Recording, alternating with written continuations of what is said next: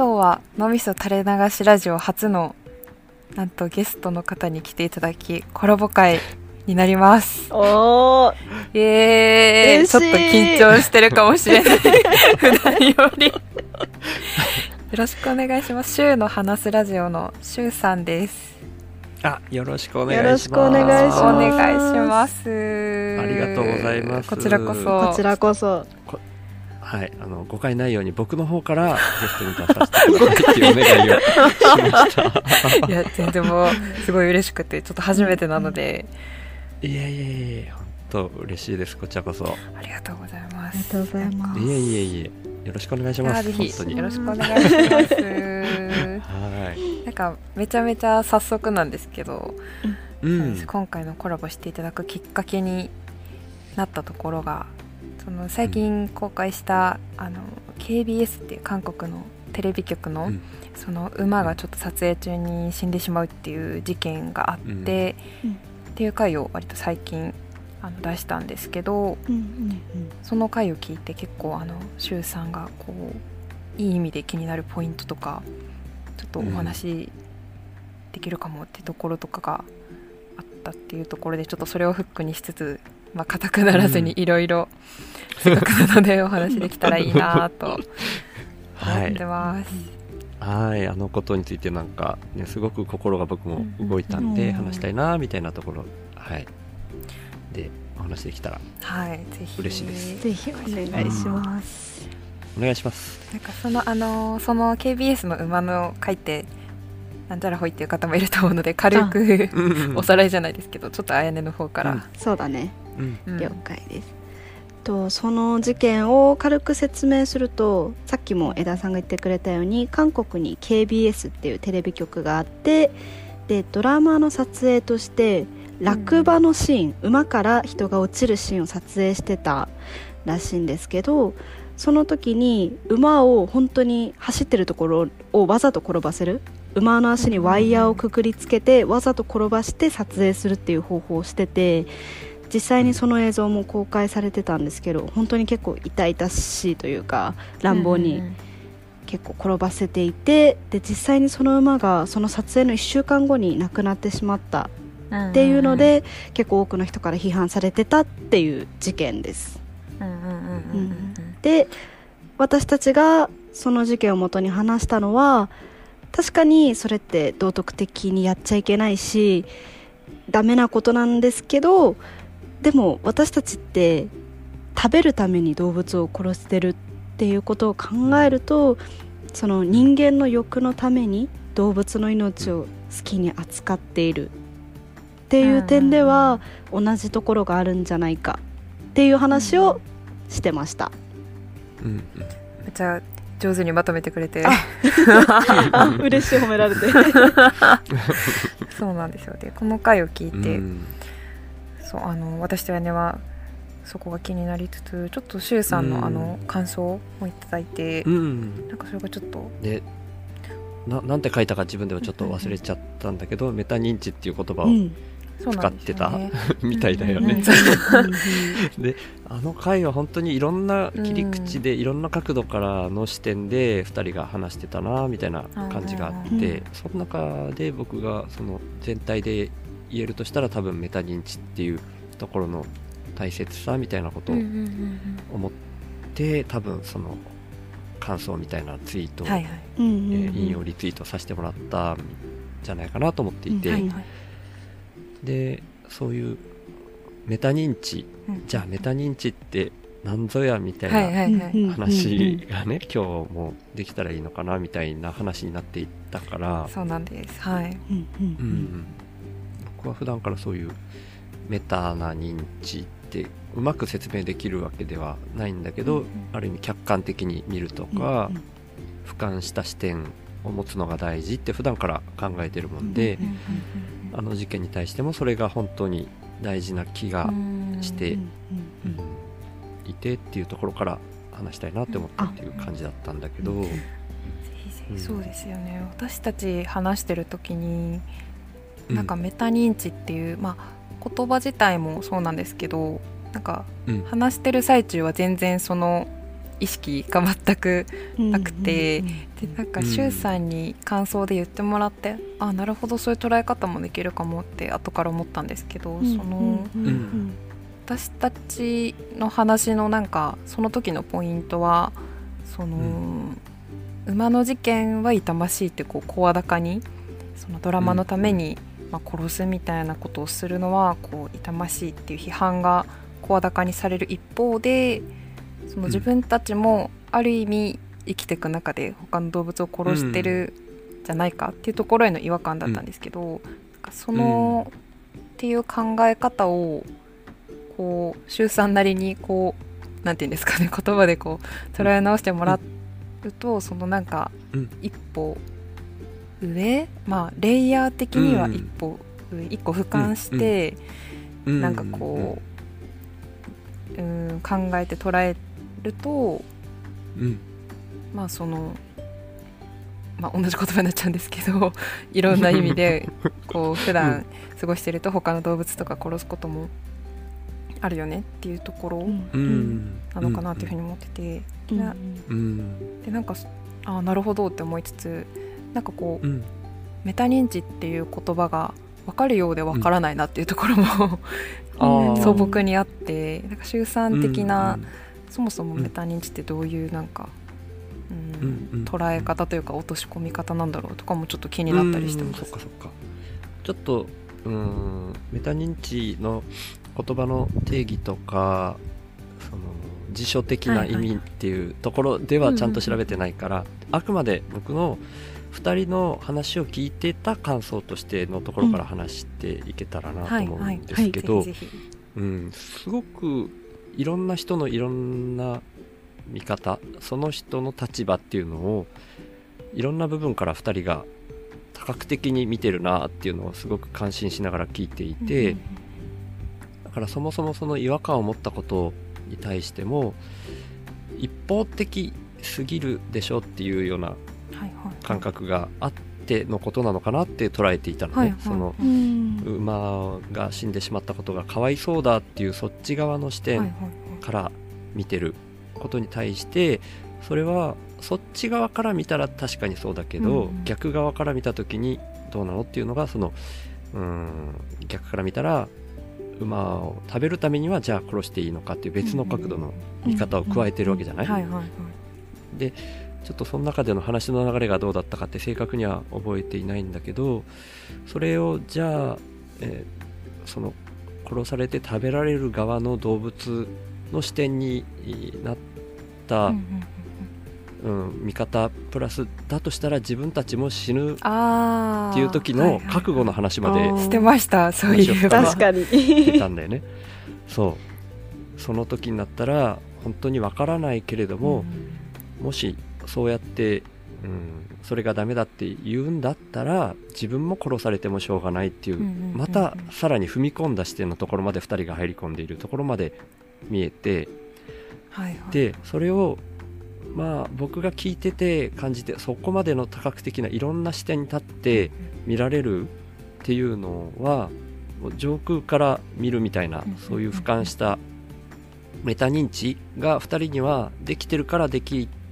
るのかなと思いつつ、どっちかっていうとでもその話してるその覚悟みたいな言葉が出てるっていうのは 割と上空まで行かなくて本当にそのそこに入り込むみたいなことをなんか自然に2人がやってるのかなっていうふうにも思ったりしててでもそこでもというかそれはそれですごいなと思うしそのその動きだけでも十分すぎるぐらい、うん、価値のあることだとも思うと同時に全体を見る視点みたいなのを常に持っておく、とうん、ある意味そのうーんなんていうのかな。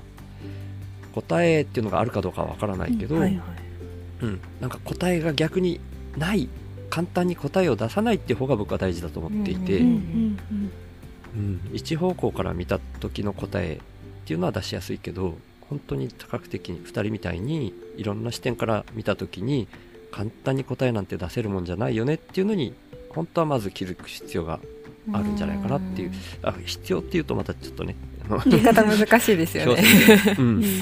僕はそういう気づきたいっていう風なことを普段からよく意識してる、でその時に自分はそのメタ認知するのが一番大事みたいに思ってるもんで、なるほど、うん、そういう風に感じましたっていう話、あ思った以上に抽象的なことしかいやいやいやいや。思って、うん、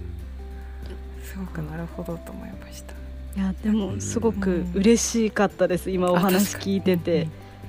えー、あそう。なんかやっぱり2人で喋ってると私たちの会話がやっぱり第三者から見てどういうふうに見えてるかとかあんまり意識しきれてないところがあるんで、なんかそこをそういうふうに多角的に見れてるとか踏み込んでれてるっていうふうにおっしゃっていただけたのはすごく今嬉しかったです。いやいや本当にすごいなと思っていやいやいやいや聞いてました確かに本当にた例え話というかこうこういう場合だったらどうっていうのを、はい。本当にその人になりきるぐらいな本当にさっき同じこと言っちゃったけど覚悟っていう言葉が出てくるぐらい。うん。でもうん。ある面から見たらそうだし逆から見たら全く逆、うんはい。だけど、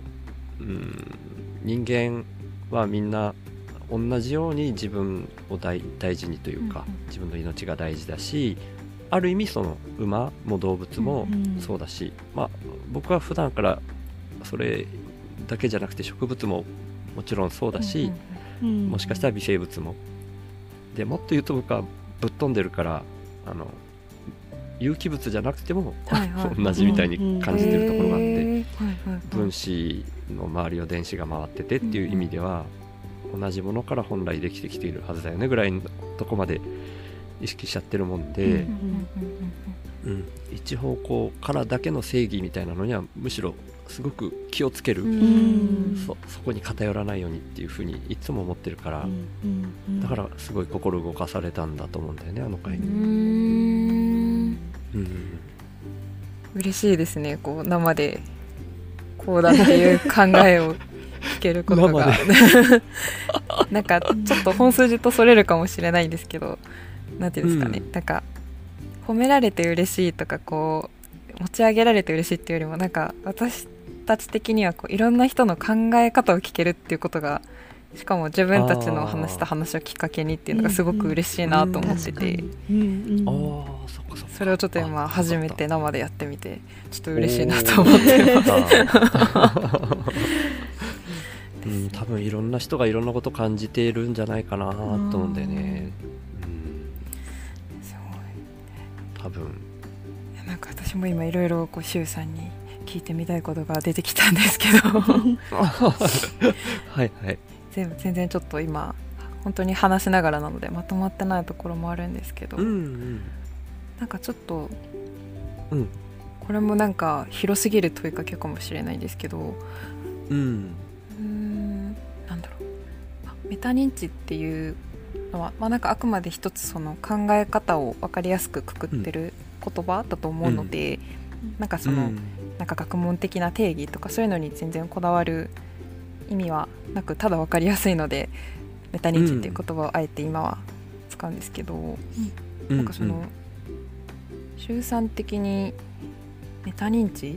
ていうものがこうキーワードになる、なんかきっかけっていうとすごく答えづらいと思うんですけどなんかかんそなんか人が何を意識して生きるかってこう 様々だと思うんですけど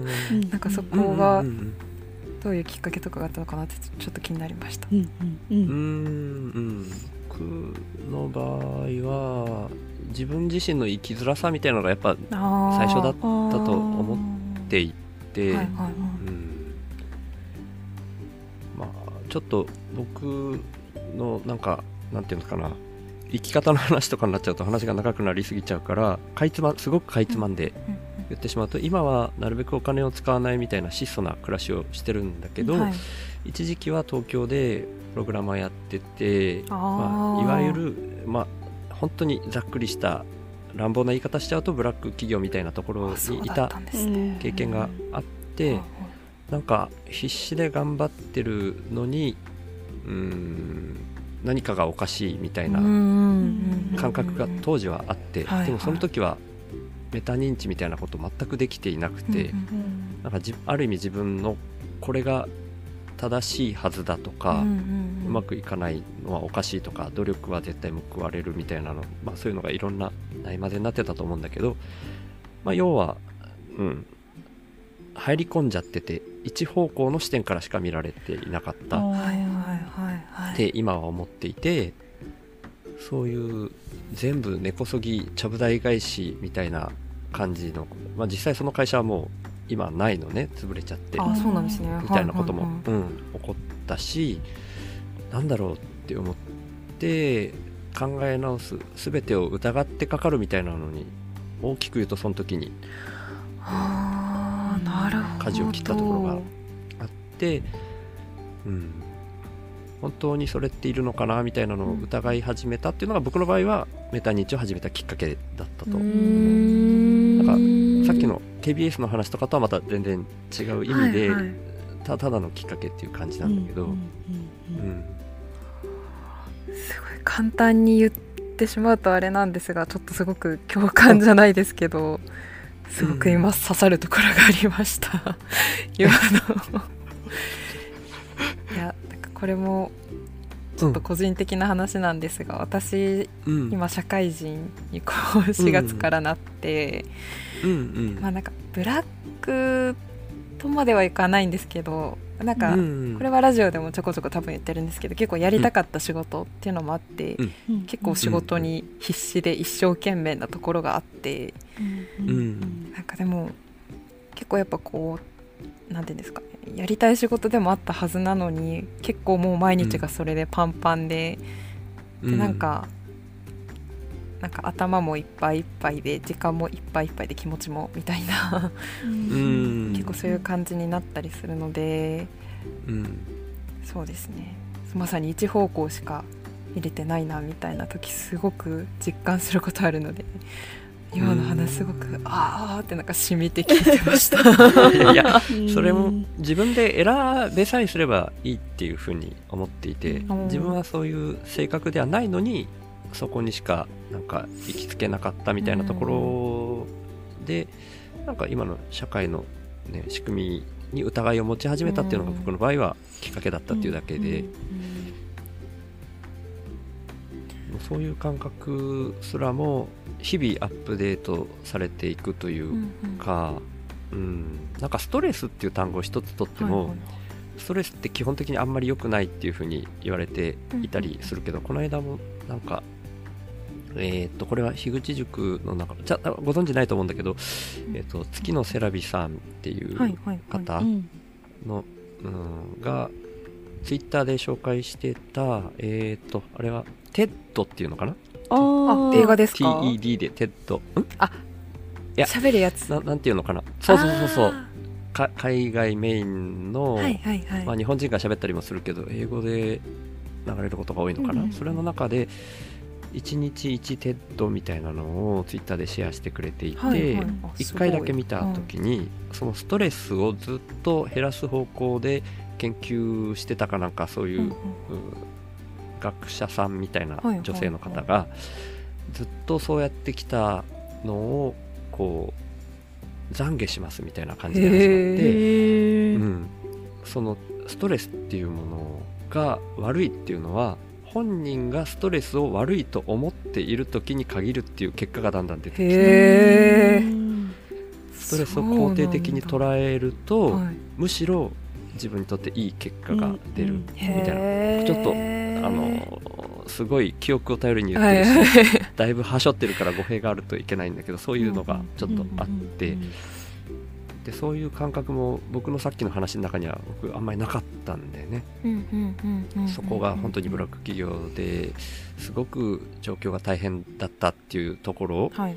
で考え直すっていうところを得られたところ自体はすごい良かったんだけどその最近になってその TED のを見たことでそれも自分の意識の持ち方でじゃあプラスに変えることもできる可能性があるとか、なんか見方っていうのはもう無限にあるんだなっていうふうに思えば思うほど逆にこう一旦答えを出すみたいなのはありだと思うんだけど、うん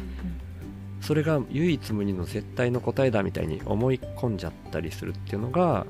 あんまり結果的には良くないんじゃないかな。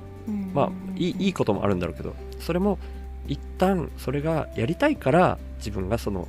今回はこのスタンスでしばらくやりますとか、そこに全全力でやりますみたいな。自分で選択することが大事みたいなところに今はなってるかなっていう感じがありますかね。なるほうん。すっごいなるほど あ確かにって感じですね。ど そうあやねうん。だななんか私もなんかなんだろう一つ答えをうん。仮に決めるっていうのは、うん。あの実際こう生きていく上でなんか仮でこう方向性を見つけて動かなきゃいけないってことがうんほとんどな気がしてて、うんうんなんかうんそこにそれを確かに実際はやりつつもなんか本当はこう世の中ってこう事実があるだけで、まあ、なんか善悪とかこう、うんうん。マイナスかプラスかみたいなのは自分だったり時には社会だったりがつけてるだけなんだよなみたいな感覚はすごい自分もあって、なんか個人的にあやねもこういう感覚あるんじゃないかっていう気がしてるんだけど。そうだね。うん。私も割とそうかもしれない。うん。なんかそれこそさっき周さんがおっしゃってくれてたようにうん。なんていうのかな。結構本当にいろんな見方があるけど例えば世の中で普通とされてるものとかって結構ただその見方をしてる人が多いっていうだけ。でうん別にそれだけじゃない。けどやっぱりそこしか知らなかったりそれが当たり前でみんながそこだけ見てるとその見方しかないってやっぱり思っちゃいがち。なのかなっていうのは今の話聞いてて一個思ったのと、あとこれはちょっと感想になっちゃうんですけどさっきそのうん。柊、さんが一方的にちょっと見て正義一方的な正義を出してしまうみたいなこと言ってた時に、ちょっと私的にはやっぱり一方的な正義ってすごく振りかざしやすいと思っていて、やっぱりいろんな見方というかいろんな考え方をするとどうしても正義ってどんどん振りかざしにくくなると思っていて、うん。やっぱりそうですね一個決まった正義をブンって振りかざすとそれで振り落とされちゃう人たちとかっているんじゃないかなって思うのでうんなんかその一方的な見方とか一方的な正義の話の時にはちょっとそんなことを思っておりました。うんうんうんうんうん でもなかなか難しいなっていうのもうん思い本当にます。本当にこんな偉いこと言ってるけど私自身も多分そこまで多分見れてないところ取りこぼしが絶対ある。ちなみになんだけどちょっと話の質が変わっちゃうかもしれないんだけど、思いついたことを言っちゃっていいぜひもちろんですぜひぜひ脱線しましょう。いやあの2人があ脱線までいかないかな、はいはいはい2人がそのさっき言った覚悟の話、はいはいはい。あそこがやっぱり僕インパクトがでかくて、うん。本当にそう言うんだったらそうしないとねっていううえっ、とごめんねちょっと 言い方がまたそのはいはい。馬を殺して食べるっていうことを良しとするなら自分も殺されても文句は言えないっていう話のの覚悟の話。でえーっとねこれもまた樋口塾の仲間の話をはいちょっと知らないかもしれないっていう中で話すのが申し訳ないんだけあど全然はい。えーっと石垣ラジオっていうのをやられてるラッキーさんっうんうんていう方がいて、はい。うーんと石垣ラジオじゃなくて多分石垣ラジオっていうのはゲストを呼んで、うんうん。えー相方の人と2人でもう1人ゲスト呼んでみたいにやってるのとは別で個人で1人ではいはい「春沢のつぶやき」っていうポッドキャストやられてて、はい。それの中で話していた面白い話があって、うんうん。ブッシュマンってわかるかな？映画で前僕が本当にちっちゃい頃にあったんだけど、はい。えー、と現黒人の、うんアフリカかな？アフリカだと思うんだけど原住民うんみたいなので、ブッシュマンっていう映画があって、はい。それは部族の名前なのかな？ブッシュマンっていう、まあまあとにかくそういう原住民がいますっていうふうに理解しておいてもらった方がいいかもしれないんですけど、はいその人たちは死を怖がらないらしいのね。はいはいはい。でまあ身内とかが例えば、まあ、病床についていたりしてもうすぐもう長くないみたいな時にあ彼はもうもうすぐ死ぬからねみたいに普通にしゃべるみたいな。で自分の死に対してもそういうふうに言うみたいな、うん。あ私もうすぐ死ぬからみたいな感じで、今のうちにこれ喋っとくねみたいな本当に日常会話みたいなレベルで死っていうものを全く恐れない文化というか考え方らしくて、ただそこで面白いのが死は怖くないけどライオンは怖いっていうらしい。そう。うんうん。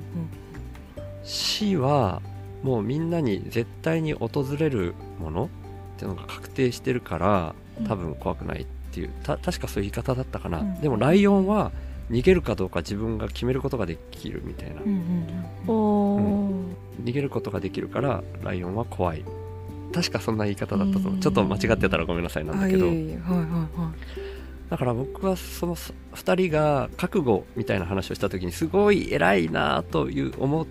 うと同時に、はいはい。それは何て言うのかなままだそこにとらわれてしまってるというかその食べられることを食べるんだったら食べられるのが正しいみたいなうーん何て言うのかな。一方向までは言わないんだけど、うんうんうんそそこにこううん。ととらうん。なんていうのかな、うん。ごめんあねちょっと表現があれなんだけど。食べる食べられるの関係だけみたいなことですよね、うん、関係だけというかその馬馬にしたって、うんうんうん食べられるものを喜んで受け入れるみたいな生き物ってまずいないと思うんだよね基本的には、はいはいはいまあ、ブッシュマンがその死を受け入れるみたいなのはすごいんだけど、うん。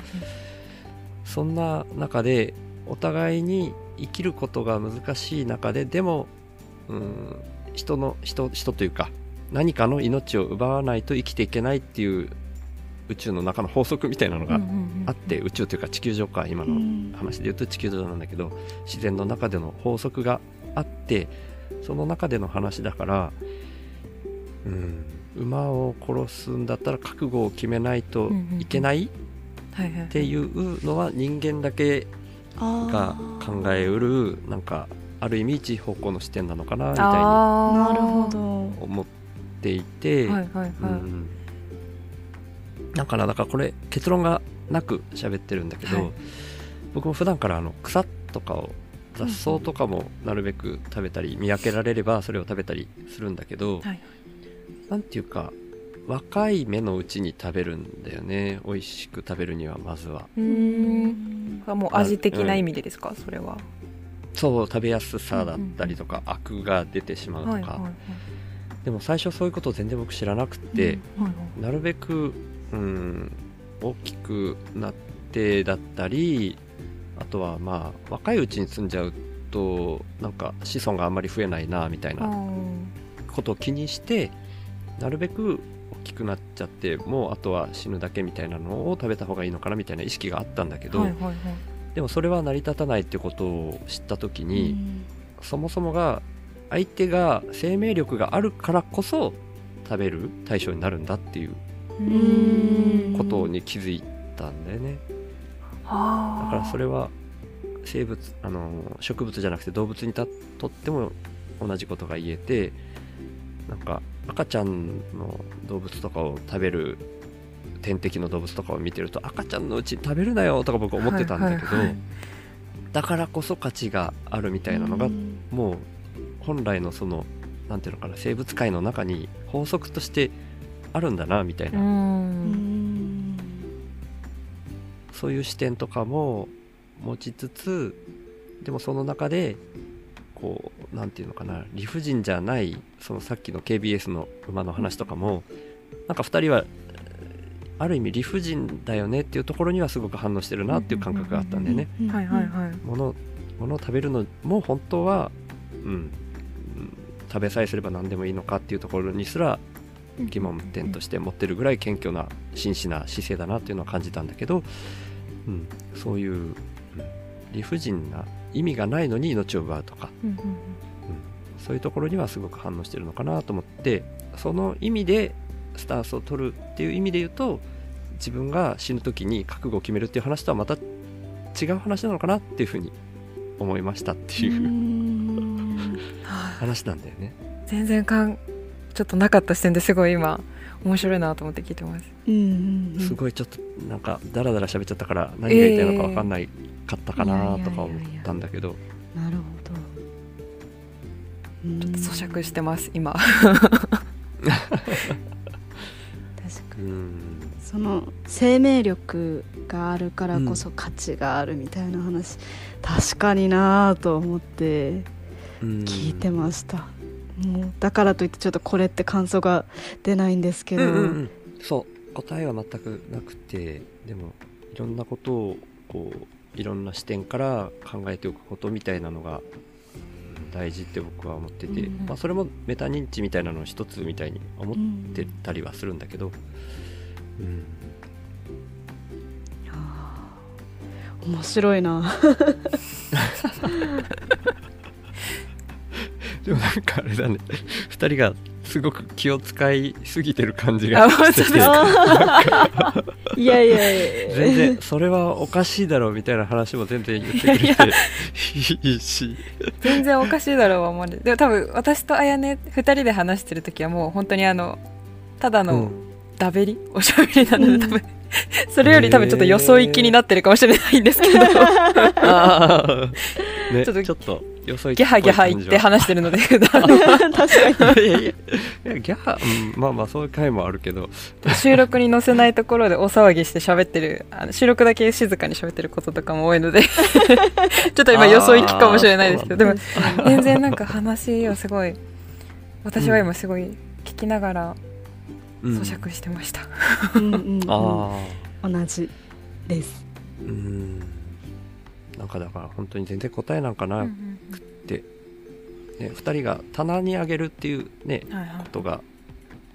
何回か言ってたよね。あうん言ってた気がし棚にあげてそういうふうに言うのに違和感があるみたいな。うんうんうん、だからそうなんだよね。棚に上げるっていうことはそっち側の方向性に視点を固定してるっていうふうにも僕はなんか捉えてて、ううん。んいろんなことを想像力を働かせて、うん、思考を停止しないっていうか、うん。うん、そういうことしかないのかなみたいな感覚で聞いてて、うんうんまあ学びのある回だなって思ってあ聞いてたんですあの時は。ー。ありがたいですすごく。うーん全然全然。なるほど。多分私ちょっと今すごい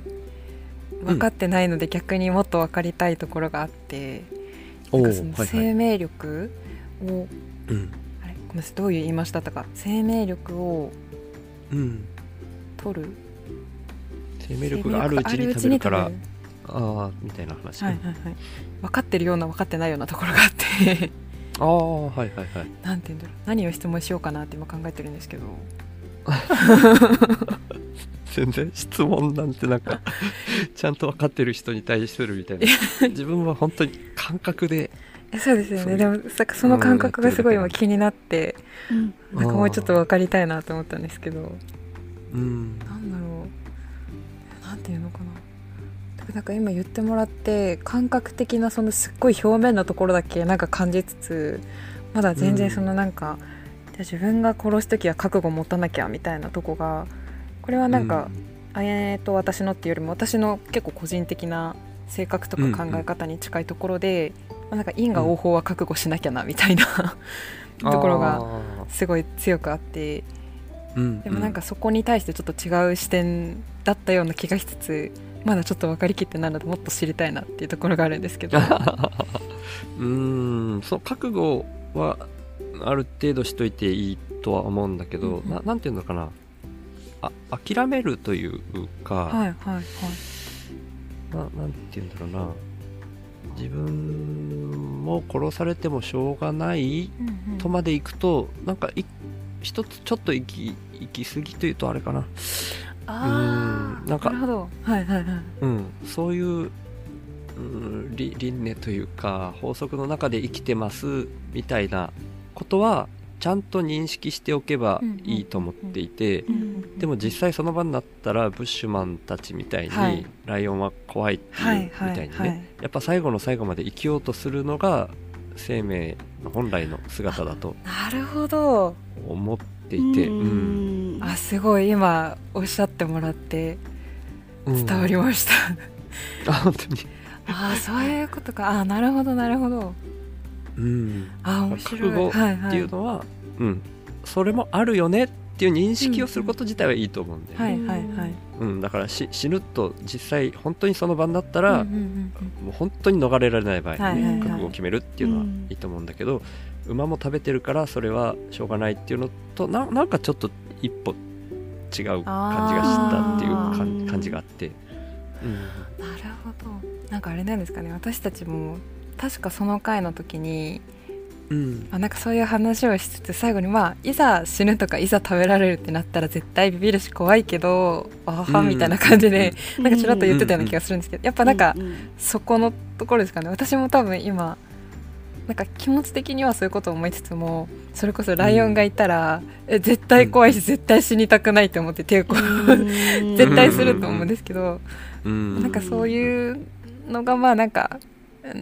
し自然というか。うんうんうん。っていうことですかね。うん、うん。そんな感覚を持あった気がするなと思って、だからそういう話をしたかったんだと思う、うん。あなるほど。ーあすごい。やっぱ面白いですね。こう聞かせてもらうと。いやいや勝手にか思っちゃったことを自分なりの解釈で言っちゃってるから全然意図と違う部分もたあるのかもしれないなと思いつつね2人も話したそのリアルタイムじゃないしね今。はいはいはい。話してからだいぶ時間経ってるだろうし、うん。いやすごい、うん。面白い。はい。全然あのー。もうもう一個はいはいはい、自分のプライベートなことですごくこ後悔してるというはいがはいはい本当にそういう命を何でもかんでも大事にしなきゃみたいな感覚で生きてた時期も僕があって、はなんかうーんアリアリとかも殺さない方がみたいな感覚のことを子供が長男がうんちっちゃい頃になんか言っちゃってた時期があったんだよね多分ね。はいはいはい。でいまだに多分うちの長男。まあ今ちょっと長男別居してるんだけど、はいはいはい。ちょっとその話は全然別でいいんだけど、はいはい あはのもうもう今15歳かいな、うんうんうん。なんだけどいまだにその極力生き物を殺さないようにしようとするうんうん。性質だけが残ってるのねうん。長男に。性質っていう言い方よくないけど。だからまあ要ははハエとかさ、うんうんうんうんコバエとか要は食べ物についたらやっぱりあんまりよよろしくないじゃない、雑菌を運んだりとか、うんだからそういうのももう本当になるべく殺さないようになる子になっちゃったっていう言い方はあんまよくないかもしれないけど、でもうんなんか全ての命って絶対救えないうんじゃない？うん。と思っていて本当にじゃあどこからどこまでが命ですか、うんでうん目目の前で例えばさっきの馬の話だって拡散されて目の前に来たから多分反応したんだよね、うんみんなね、うんでも見えてないなんかね足で踏み潰したのに気づいてない虫とかがいるかもしれなかったりそれこそ微生物の世界だってあるわけじゃない、はいはいはい。意識せずにどんどん多分生きては、うん、生まれては死んでって繰り返してるし、うん。そこに多分それなりに人間も関わってるし、うん。みたいな。うんところでいくとどこまで終えるのかみたいな視点は全く持たずに僕そういうふうに、うん、長男の性質を作ってしまうことになっちゃったなみたいにずっと後悔してるところがあって。あーなるほど。はいはいはいごめんなさい。こ個人的な 感想に紐付けちゃったんですけど。うん。だからそこは、うん。はいはい答え答えがあるわけじゃなくて、うんうんうん本当にただ目の前にあったらそう反応するっていうだけかもしれないなとか、うんうんうんそういう考え方もできるしだからこれはダメだみたいななんか全てのシチュエーションにおいての答えみたいなのを出そうとすること自体がなんかうん。危険って今は思っていて、うんうん。馬の話の時にも最後にあのあやねちゃんがだからといって許されることじゃないん？だからといっていい殺していいとは思ってないっていううん。風に、うん、付け加えてくれたんだけど、うん、なんかそういう全てに対しての答えみたいなのがそもそもあまり出せるもんじゃないしうん。出そうとしない方がむしろ健全な気がするみたいなうん。感覚も覚えたかなあれを聞いてて、うん。またちょっと結論のない話しちゃって。いやいやいやいやいや。いやそう確かに。その線引きの話はすごくそうだなって思って聞いてました。なんかここまでは殺してよくてみたいな。ここまでは殺しちゃダメとか、なんかその基準ってなんかそもそも設けるべきなのかとかその明確になるものなのかってわからないなって思ってました。うん。いやあの脳みそ垂れ流しラジオなので私と綾乃もよくあの、うん。収録の終わり際がよく分からなくてまあ結論は出ないんですが皆さんの意見も教えてくださいってこう切ることが多いんですけど、いや本当にそこはいいと思います。その そのスタンスすごい好き。あ嬉しいです。うん。いや今回もあの結論は全然ないんですけど、うん。結論がないっていうことがすごくうん。私ある意味今回の話にもちょっと通じるようなうんうんうんそういう状態でいるっていうことも一つなんかうんうん。いいなと思ったりするので、うんうん。ですね出さない方がいい気がします。ポ 結論ッドキャスト的にがは、うんうん。結論が出ないっていう結論が出たかなって思ってました。無知の知みたいな。はい。そうポッドキャストのいいと思います。締め的にはあのいつも難しいなって思うんですけどあの話的には結論が出ないっていうことがすごく私たちは好きなので、好きうん。好きなのでというかいいね。はい。いいなと思うので、よかったでです。ほっとしました今。なんとかオチになるあオチになりました。こんなところでですかね、はい。本当にありがとうございました。いやいやこちらこそ。ありがとうございましあた。はいまたお話ししましょう。ぜひお願いします。お願いします。ーい。ありがとうございます